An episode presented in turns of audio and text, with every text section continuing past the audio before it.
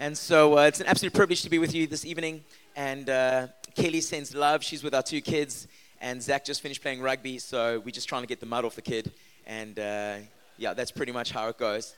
Um, but it's an absolute privilege to be here this night, uh, this evening. And when Gabe phoned me a couple months ago, seriously, my heart leapt because we follow your story, and you guys have been such a generous church. I don't even know if you know how generous you are to the city, but so many people draw strength from your strength, draw faith from your faith. Because your joy plus your joy and our faith plus your faith and your kindness plus our kindness and your grace and our grace and your mercy and our mercy, we are better together. We say this, when everyone brings something, no one lacks anything. When everyone brings something, no one lacks anything. In fact, if you look at the New Testament church, people didn't gather to get. People gathered to give. They say some brought some food, some brought some blankets. They say that some brought a song, but let's be honest, they forgot something to bring. They forgot something to bring, so they were like, I'll bring you more than a song, for a song and it's, come on now, it's not what you have required. You, okay, we're not going to, I digress. But when everyone brings something, no one lacks anything, because we are always better together. And, you know, I know you've come to receive something tonight, but the most encouraging thing I can tell you this evening is that you've got something to bring. You know, isn't that just like the dirty devil? He's the deceiver before he's the accuser. And what he does is he tries to deceive you into thinking that you've got no value to add. So we go to a church and we receive value and we find the Lord and we find community and, and we come maybe with this premise of I've come to receive something, but actually as Christians, we know we've come to bring something. That God's put a gift in your life and He's called you to a body to make a difference in someone else's life. In fact, your destiny is connected to serving somebody else. First Peter four ten says this, says that every single one of us have been given gifts to display His grace, to serve others, to display His grace in various forms. What does that mean? I'm so glad you asked. Asking great questions tonight. Well, that means that the grace that's on your life might reach people that my grace that's on my life might not reach. But if you never go and I never go, we might never reach those people. And so that's why there's not one gift in the house, there's many gifts in the home. It's not the giving of one, it's the sacrifice of many. And that's why every single one of us have a key part to play in the body. The enemy just wants you to think, oh, well, my part, what, what, what do I really do? Do I really make a difference? Yes, God has designed you with intention. You were born on earth, but you were designed in heaven. And He's brought us all from heaven to make a difference here on earth. And He could think of no one better than you to shine light in that dark place that He's placed you. So you placed for a purpose this evening. And and the scripture that I had when, when uh, Gabe's uh, uh, phoned me, it came straight to mind because I think about it quite often, is from First Timothy. And they'll put it up on the screen because I have memorized it, but I just want to make sure that it's a correct translation. And it's First Timothy chapter one, verse twelve. And it says, my heart spills over with thanks to God for the way He continually empowers me. And to our Lord Jesus, the Anointed One, who found me trustworthy and who authorized me to be His partner, His partner in this ministry. I found myself spilling over with thanksgiving to God that I get to be on His team. Like, gratitude is truly the best attitude. What a privilege that we get to do this. We don't have to do this. We get to serve the Lord. We get to serve other people. And the fact that He chose me to be on the team. Now, I don't know how. Now, when I was in primary school, oh, I had a different physique. I know, like, now I'm like, like, anyway. My wife isn't here, so that's why I can do these things. For the online recording, you should have been here tonight. Anyway. But when I was in primary school, I was still in shape, but it was more round. Round is, and so, round is shape. And all the and all the wives say amen. Anyway, round. Well, I, was, I wasn't always the, the most fit guy around. So P T lesson would come, and people would choose soccer teams. And they would say, that, like, evidently there was one extra guy, and I was the one extra guy, evidently, every time. I just thought it was a coincidence. I never really read into it. Now that I look back, I think I was intentionally the last guy. And they, I, I didn't really pick up on it, but they would say, no, no, you can have him. No, no, no, you can have him. And I thought, so many people want me. Like, they're so kind. I'm a gift that's being given. To, I was being, I was being sowed before I even knew that I was seed. Come on now, that'll preach. You can't catch measles from someone who has mumps. Write that down. Come on. That's actually a great biblical truth because you'll teach what you know, but only reproduce who you are. Oh, come on. You need, you need to write that down. Oh, uh, hold on. Let me just write that down. That's pretty good. I'm gonna. But I never used to get chosen for the cool team. I'd always get pushed over to the not cool team, and I never got chosen for the best team, yet now I get to be part of heaven's team. And I can't believe that every single day I get to wake up and be on the winning team, on heaven's team. And the fact is that you're on his team too, that he's handpicked you to be on this team. You're not here by accident. You're not here by chance. You're not here by coincidence. You're not here by, you know, mere circumstance or because I live close. No, no, no. God could think of no one better than you. And I promise you, when you understand the privilege of serving, and if you've been in church for long enough, sometimes you can get this whole thing waxed and down. Let's just repent. Like, seriously, let, let's just say a soft heart that, God, I get to serve you. And nothing I could ever do could repay you back for the way you served me. And so I'm so grateful, Lord, that you've chosen me to be on your team. So I want to pray tonight, and I, I pray that you do catch the spirit. We're really passionate about teams at Tigerberg Hills, and we're passionate about the local church in, in South Africa. And, and so myself and Kelly head up the pl- church planting aspect of Ark. And we've seen God move amazingly, and through your church, his generosity. But I pray that you'd catch a heart that it's not about lifting a boat. It's about raising the tide. It's having a heart for your local house, but also having a vision for the kingdom of God.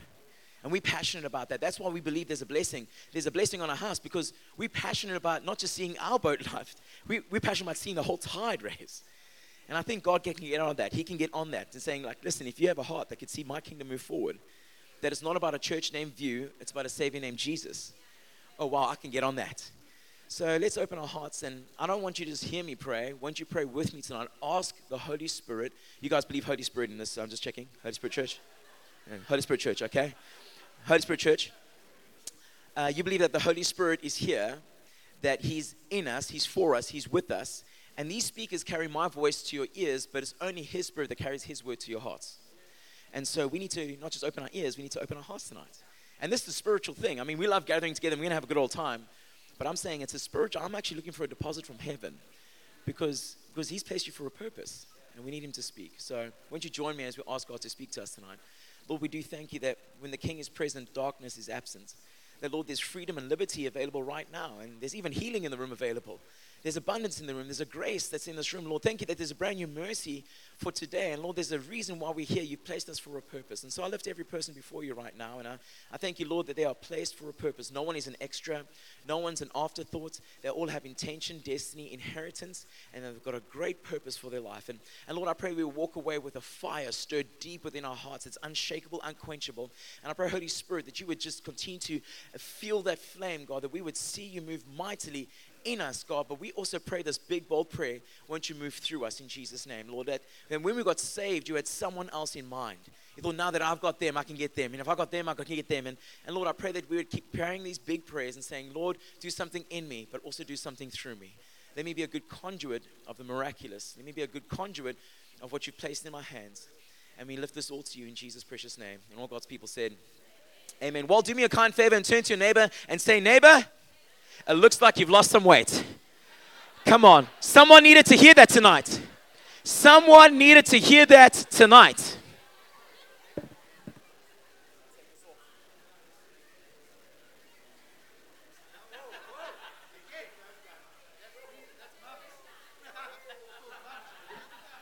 Sorry, Mark. You can leave your hat on. That's a bad song. Anyway. Well, tonight, I want to inspire you to go for more, to believe God for more, and that you've been placed for a purpose. It's really, it's really great that we gather like this because Hebrews tells us that we need to gather like this more often. In fact, it says, don't stop gathering like this, like some people are in the habit of not gathering. Hebrews will come up. Uh, In Hebrews three two, oh, there we go, Rowan. And let us consider how we may spur one another on toward love and good deeds, one another on, not giving up meeting together, as some are in the habit of doing, but encouraging one another, and all the more as you see the capital D Day approaching. It says we need to get together so that we can spur each other on so we can do more for God. How many people know exactly what you said, that it's not taught, it's caught? And you can have a party with all the best food, all the best music, but if you haven't got anyone coming, it's not a cool party. But I want to say we're better together, that we're actually more effective. Ecclesiastes says that two can do more than one can do. There's a better return for the labor. That when we gather like this, we should actually burn brighter, burn longer, burn... And, and Timothy tells us that we should... Paul writes to Timothy again, another Timothy. It says, for this reason I remind you to fan into flame. Everyone say fan into flame. Fan into flame the gift of God, which is in you through the laying in on my hands. You need to fan it into flame. I love the fact that he, he also takes ownership that you need to fan your own gift. And we fan each other's gifts together, but you also need to take ownership that I'm going to own my spirituality. I'm going to own my walk with God. I'm going to own the gifts that he has with me, and I'm going to fan it into flame. It's not good enough just to be a, just a little coal by itself or just a little ember. We need to burn bright. You know, um, we've been going to Zambia for many years now, and our church has started the mission over twenty years ago, sending Paul and Marinette Van Collar, and it's just been incredible to see what's happened there. Um, we went last uh, twelve years ago, and we haven't been able to go since Zach was born, and Zach's ten years old now, and Isabel's six, so she's able to take some malaria meds. So as soon as we were able to go, we went, and we went this year, and we went for just under two weeks, and it was amazing. But it's an amazing thing what happens when you start a big fire. So what you do is you go to a village and you walk uh, kilometers each way. We send the teams out to different directions, and we go to other villages and we invite them to the big fire. Well, this, well, how do they know which village? Like, how do they know where to come? Because the fire is so big, it attracts their attention. Moses was taking care of his father-in-law's sheep. I taking care. My father-in-law actually was our founding pastor, so I was taking care of his sheep when I married his daughter. Throwing it out there, I was just taking really good care. So a bit of job security there. Come on, Jesus. Anyway, that's that's for a word for a young man that, I don't know if you guys have daughters, but anyway, um, for a lady. Um, he was taking it, and the the burning bush caught his attention enough for him to come close to receive a call. We need to burn bright enough, long enough, fan our flame for, for hot enough. Turn to your neighbor and say, you're pretty hot. We need to fan it so big that this community... that the surrounding communities stop what they're doing, and they were just going to work to take a look what's happening inside this house long enough for God to give them a call. We need to be burning bright. We can't just be, oh, it's Sunday. Yeah, yeah, yeah, church, you're gathering together. No one's going to come, baby, because I promise you, you're not convinced, they won't be convinced either. If you're not on fire, you can't set anyone else aflame. That's why we need to continue to gather just like this, so we can fan into flame, encourage one another. You can do more, I can do more. Together we do a whole lot more. Because when everyone brings something, no one lacks anything. Because we are better together. We need to fan this into flame. Don't neglect gathering together. There's a special grace when we come under. And you know, we say when unity goes up, heaven comes down. You can't be in unity with yourself. You know that, hey? No, I'm just in unity over here. No, no, no, this is my ministry over here. You guys carry on doing it. I'm doing my own thing over here. No, no, that's not, there's no blessing on that. The blessing comes under when you come under the one banner, and everyone comes under that banner all together, and unity goes up, heaven comes down. So when you're part of a team, it's, it's biblical, we know it's planted, but I want to say there's a blessing being part of a team. There's a great blessing being part of God's hands and feet, being part of his body. And so I want to give you some practical ways to build momentum Uh, as we serve together. Is that okay? You ready to grow? Turn to your neighbor and say, you're looking bigger already. Your arms are looking bigger already. Your arms are looking bigger already. So our good friend, my good friend, who mentors me from afar, he doesn't know I exist. His name's John Maxwell. John Maxwell, he says, momentum is the leader's best friend. That's not bad. That's pretty good. I haven't done that good before. The anointing's here. The anointing's here. Momentum is a leader's best friend. The big mo. When you got the big mo going for you, you can knock anything out the way. Why? When you've got so much momentum, you can be like a steam train and, and go through a five-foot thick steel reinforced wall and just say, hey, did we hit something back there? Not even know. But when momentum's against you, it feels like you can't get going. You can put a three-inch block in front of that train's wheel. It doesn't get going. You need the big mo. So I thought, wow, if I could add any value, it's going to be because we build momentum in this room, and that's going to help people break through some of the barriers. The power of momentum on team, the power of momentum on team is that someone that can't get breakthrough by themselves, you build up a spiritual momentum. You build up an expectancy which leads to your experience. You build up an expectancy in this room, and they hop on your train and all of a sudden smash through those barriers that they could never get through by themselves. But it starts with the momentum. Are you catching what I'm? It starts with momentum in here. That the health of our church is directly proportional to the health of our teams. Because we are the hands and feet. And so if we don't have momentum, our church doesn't have momentum, our community suffers. But if we've got momentum, we can break through barriers the enemy has had in people's lives for many years. So we got to build momentum. It's important that we build momentum. So how do we build momentum? I'm so glad you asked. Again, just the great questions. Great questions. How do we build momentum? There's three aspects of momentum. There is a momentum maker, a momentum taker, and a momentum breaker. Let's start with momentum makers. Everyone say, I am a momentum maker. I am a momentum maker. A momentum maker is someone who steps in the room and creates movement. You can't have momentum without movement. It's just someone, it doesn't have to be a charismatic person, but not. It's someone that doesn't work just in the team. It's someone who doesn't just work on the team. It's someone who walks into the room and works for the team. Who, when they're on the pitch, when they're on the field, everyone plays better. When they're on the team, everyone feels like they've got a little bit more faith. When they're on the team, everyone has a little bit more joy. When they're on the team, they believe they can do a little bit more for the Lord. That's a momentum maker. Say, I am a momentum maker. You know what a momentum maker feels like. How many people know what a momentum breaker feels like? Come on now. If they're sitting next to you, keep looking forward. We'll get, we'll get to that later. I feel like we need to address momentum breakers later. Let's talk about momentum takers. Everyone say momentum takers. Now, momentum taker is an interesting thing. A momentum taker won't add momentum, won't take momentum away, just reflect the momentum that's there. So if there is momentum, it will just be like a mirror reflecting. So if the energy in the room is five, let's put a metric on it, they'll reflect five. If the energy in the room is two, they'll reflect two. If their energy is ten, they reflect ten, but they're not going to bring it. They're not going to take it away. They're merely going to reflect it. And they're just going to reflect the leader's momentum. They're just going to reflect the leader's energy. They're going to reflect the, re- the leader's faith. And that can that can maybe be a good thing, but that can maybe also be a bad thing. But we don't want to be a momentum taker. We don't just want to be a mirror, because no matter how long you stare in the mirror, it doesn't change the reflection, does it? It doesn't change anything. We need to be growing, because change is the heartbeat of growth. And so we want to be growing in Jesus' name. So we don't want to be a momentum taker, and we definitely don't want to be a momentum breaker. Come on. And you know those breakers, just the Eeyores. Come on, just like, they, come on now. Yeah, it's on car park again. Just on coffee. No, ran out of milk again. Too many new people. Suppose I'm going to have to go get some more milk. I mean, just so many problems for every solution you have. Like just, hey, no one else. Not my church. I'm talking about another church now. Amen. We're talking about, we're talking about other church now. Just feel safe. Another church. Just every, it's got so many problems for every solution. Just like, yeah, we'll never get there. That's more work. It's more earlier. You crazy. You know how long it takes me to do my hair? Also, just a side note, I had hair before we launched the church.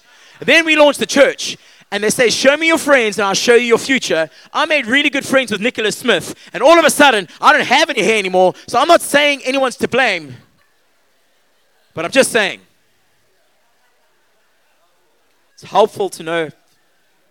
Anyway, momentum breakers. The thing about a momentum breaker is they don't always mean to be momentum breakers.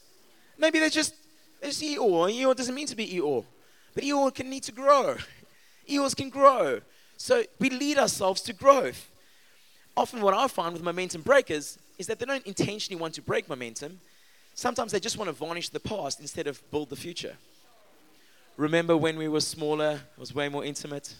Remember when we were only one location, it was way easier. We had a more tight koinonia, you know. Let's start speaking Greek. Greek's not bad. When start, come on now, don't, don't look backwards. Don't look sideways. We want to build unity in Jesus' name, just a unity. We want to break anything over here. But they, they'd rather varnish the past. Let's, let's just put another coat on it instead of build something new for the future. And, and they reminisce about the good old days. No, today's the good old days. Right now's the good old days. In fact, the good old days are still yet to be made. We believe that the best is yet to come in Jesus' name. We believe that. That's why we're willing to pioneer. That's why we're willing to take a risk. We're not, we're not garnishing the past and say, oh, well, that's, so, that's a terrible way to live. We're saying, no, God's got something better for the future. He's got something better. Say, I am a momentum maker. Momentum maker. And you know what? You need to make a decision tonight. Who are you going to be every time you have to pull up onto the field?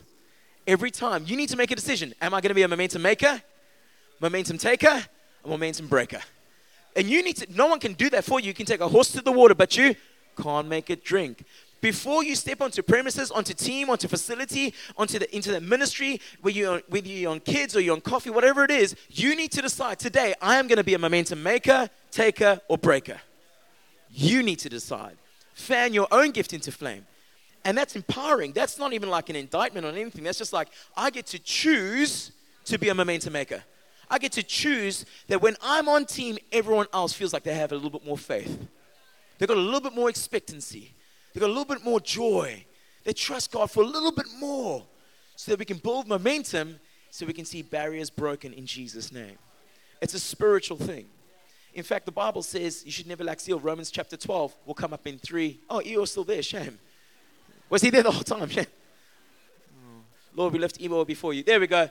No, now Timothy, we're talking about Romans chapter ten from ten to twelve. It says, be devoted to one another in love.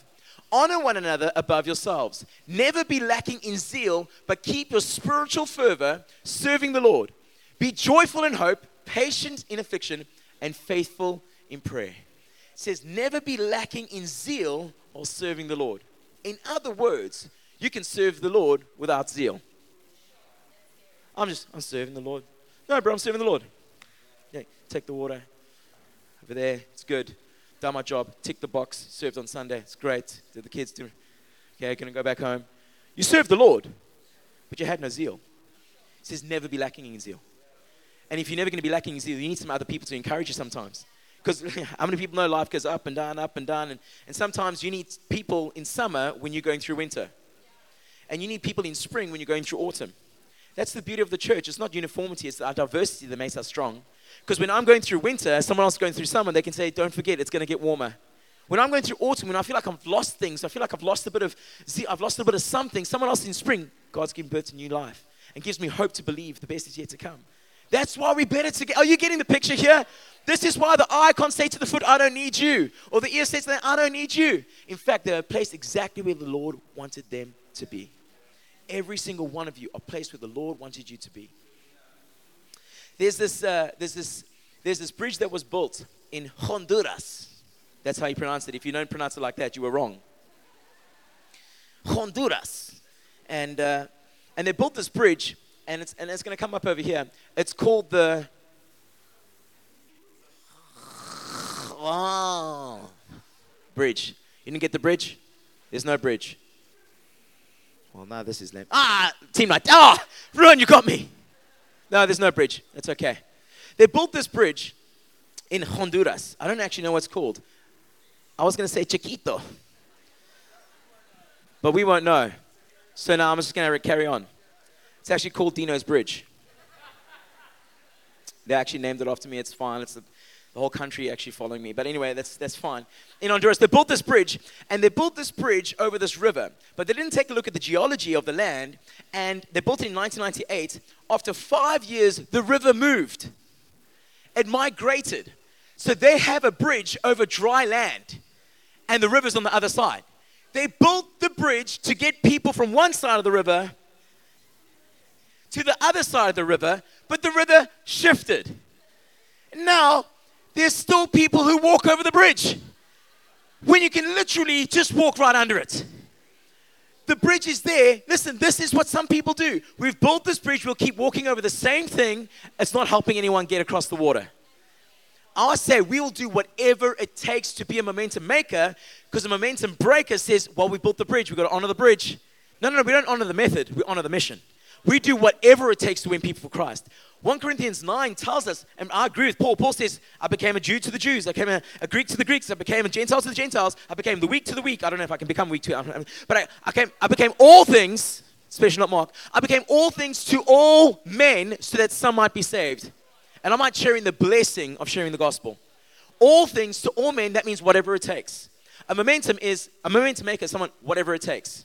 Whatever it takes to get people into the kingdom of heaven and out of the kingdom of hell. Whatever it takes.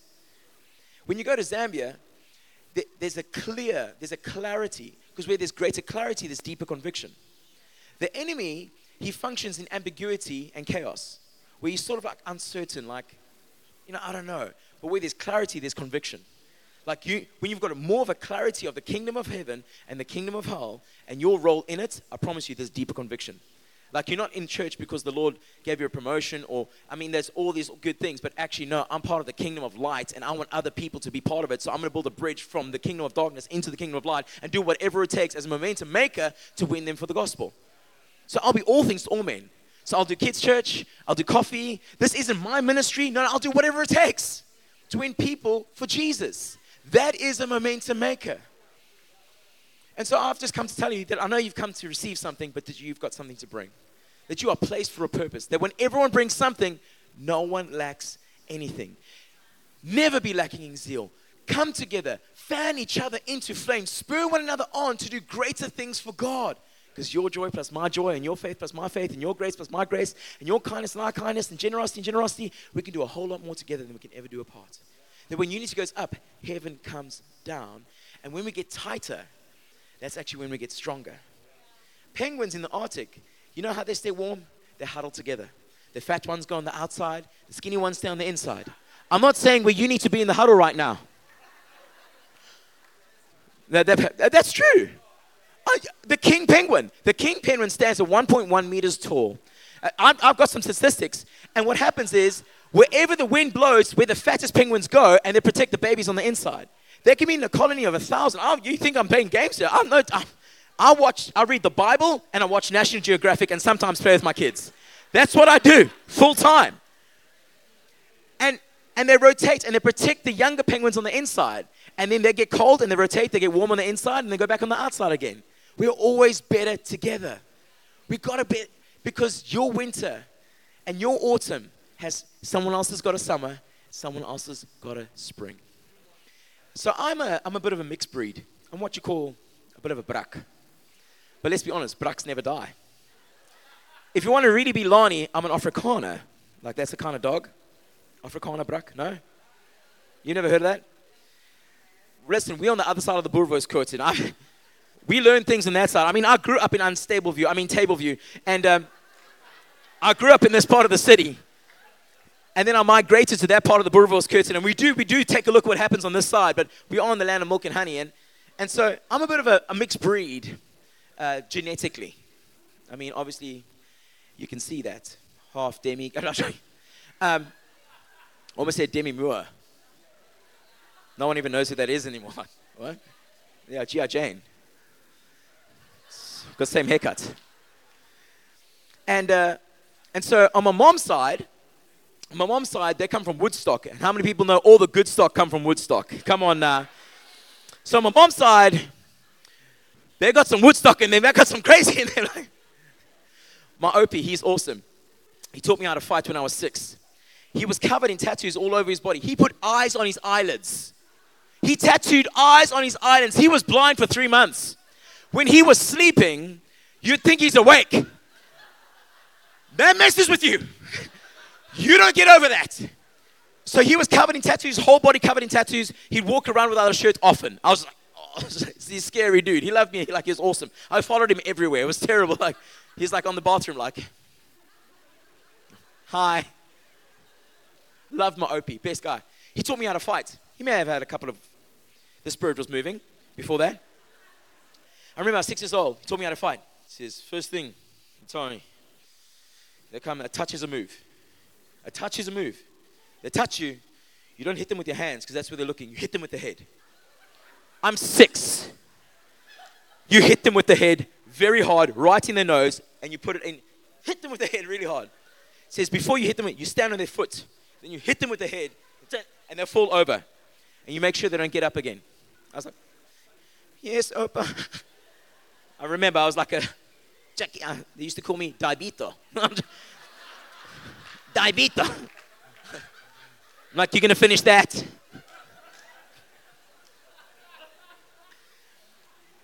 He did teach me something. He did teach me something to defend myself.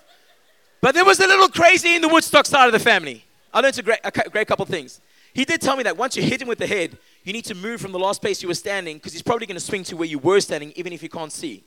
There was a sermon in there. Because if you haven't moved since getting saved, you hit the devil in the face, but you need to keep moving. Come on now. That's a, oh, that just came there right now.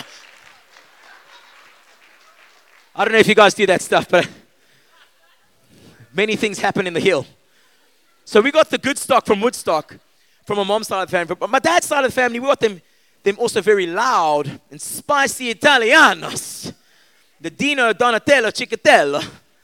And I used to go to my grandparents uh, over the weekend sometimes, my Italian side of the family, and to school holidays. And uh, grandparents in Italian is nonno and nonna. Nonno is your grandfather and your nonna is your grandmother. And I only know three words in Italian, which we'll explain a lot in a moment. You'll understand why. I know three words. It's vieni qui, sta zitta, si mangia, which means come here, shut up, and eat. Those are, those are the only three words I know, because I heard it all the time. Vieni qui, vieni qui, vieni qui, sta zitta, sta zitta, si mangia, si mangia, which actually explains a lot to my body shape and my... Guys, I can't even chew an idea and I put on weight. Like, it's crazy. That's why I joined setup team, because you burn calories. That's all I wanted to do. Anyway, and so uh, I used to hang out with my gran, and over weekends and holidays, my Italian granny, and uh, she taught me how to knit. That's what she did. She taught me how to knit. So what you do is you start from the one, you put it through, you loop it around, you carry it over to the other side. That's how you do. Come on now. This is, this is a skill. And uh, so I, I got pretty proficient at knitting. It wasn't something I told my friends. It wasn't like, hey, mix it. Bop, bop, mix it, cop, hey, just knitting. Hashtag MySpace. You guys don't even know what that is. I used to have, while well, everyone's out skiing and going and skateboarding. One over, carrying a little. That's what I did with my weekends. And then obviously, Venequi Siman just does Diabito. So my gran, she's amazing. So she was teaching me how to knit. And then I wanted to knit, I wanted to knit an image. I wanted like a bear onto a jersey. Why the lack of confidence? Why is everyone going, oh, like, wh- where's the belief, people? You, I can do all things. Okay, I didn't know that back then. But anyway, I would have misquoted scripture there. And so I was doing this, and she would say, okay, you want to build, you, you want to you want to make this image? Let's go. So I'd start knitting. Then she said, add this color, take this color away. Add this color, take this color away. Add this brown, brown, brown, brown, blue, brown, brown, brown, yellow, brown, yellow, brown, brown, brown. So I couldn't figure it out. I don't know what I was doing. She just told me the colors. It seemed so random and erratic. Seriously, I was like, I thought my gran was like same old, like I think she was like a little early onset dementia, but she wasn't. She was wakker. She was scarp. And she also gave a good backhand if I was cheeky. Anyway, still feel them now. Um, and she was just telling me all these colors as I was knitting, and it seemed so random, seemed so erratic, but as I followed her guidance, at the end of that weekend, I looked up and it was a picture of a bear. Yes, that one ear looked a bit weird, okay? You can tell it was a bear, it looked like a dog. The snout was a bit weird. But I was following her her guidance, and without her guidance, and it, honestly, in the moment, it seemed so random, the most random thing ever. But it's like the tapestry of our gifts. It's like it seems random and dislocated, like that we're doing this and we're doing this, and then, then you add this gift, and then, and then you add this passion, and then, and then you add this person, and then you add this, and it seems so erratic. But when you're trusting the voice that you're hearing, that knows how it's going to end in the in the final analysis, all of a sudden you've got a whole lot more confidence. It doesn't matter what color's in your hand. It's just that you're putting it in part of the bigger story, weaving it together, trusting the one that's got the bigger picture in mind. I want to tell you tonight that we are like tapestry. And God brings our gifts together. He knows what the end picture is going to be. And he weaves it all together as we trust him each step of the way. I'm over here. I'm doing this now. I'm doing that now. I'm doing this now. Oh, these gifts are coming in. Oh, it's actually all for his glory. It's all for his fame. It's all for his splendor. It's all for his image. It's never been about a church named View. It's always been about a savior named Jesus. It's never been about my gift. It's always been about his glory. It's never been about me being the leader of the team. It's about the team winning. I want to be a momentum maker. Because when everyone brings something, no one lacks anything. Can we stand to our feet? I want to pray for you tonight. And it's been such a privilege to be with you this evening. And uh, I want to honor the Life Changers team and the Life Changers story. And and uh, Mikey and the guys that are getting uh, ordained for eldership, just, just the best. I used to teach Mikey phys ed in Alcana House. And now look how it's paid off. He's a direct descendant of spiritual fruit right now. Surely... You know, they say physical training is of some value. So I had a part to play. I'm just saying, Mikey, my spiritual son. I think I took him for three phys ed lessons, and he's following. Teach what you know, but reproduce who you are. In heaven one day, it's just going to be a descendant like, Mike, remember me. Let me in. He said, I can come in. Anyway, I wonder if you can lift your hearts to heaven right now, and, and maybe you can do a little bit of stock take. About maybe I've been a momentum taker. I've just been attending. Maybe I've just been reflecting. Maybe at times I've been a momentum breaker. I've been varnishing the past, but God wants to build something big in the future.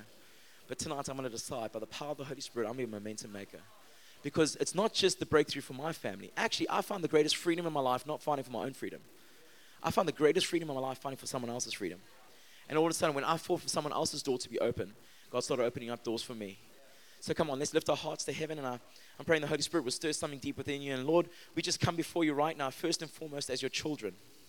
Thank you, Lord, that this is, this is who we are before what we do. That we can come boldly before our Father, who is pleased with us, who loves us, who wants us close, who doesn't just want us to be Martha to get things done, wants us both to be Mary and Martha, to sit and worship at his feet, and from that place overflow into good works. Lord, we don't do good works to be saved, to do works because we are saved. That we get to do this, Lord, we can't believe that you chose us to be on your team. So God, our heart does spill over with gratitude. We are a thankful, grateful people that you chose us to be on your team. Thank you, Jesus, for saving us.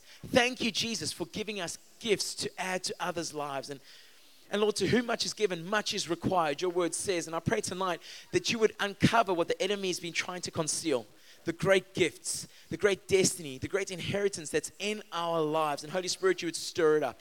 As we gather together, we can do more together than any time we can do anything apart. And I pray there's such a blessing on this house as we stand in unity to say that we want to lift the name of Jesus higher. That as we look beyond the building, as we look beyond the program, as we look beyond just the, the formalities and, and things, God, we see the heart of heaven. And we say, let it be done on earth as it is in heaven. So, Lord, we pray for an anointing tonight. I pray a blessing on every volunteer. I thank you that when we put the kingdom first, God, we never last. And we seek first your righteousness, and all these other things will be added unto us. We don't do it for the other things, but we thank you that you promise us other things. And so we lift this church before you, and we thank you that they are a city on a hill. And, God, they are an inspiration to so many. Bless them in Jesus' name. Amen. Amen.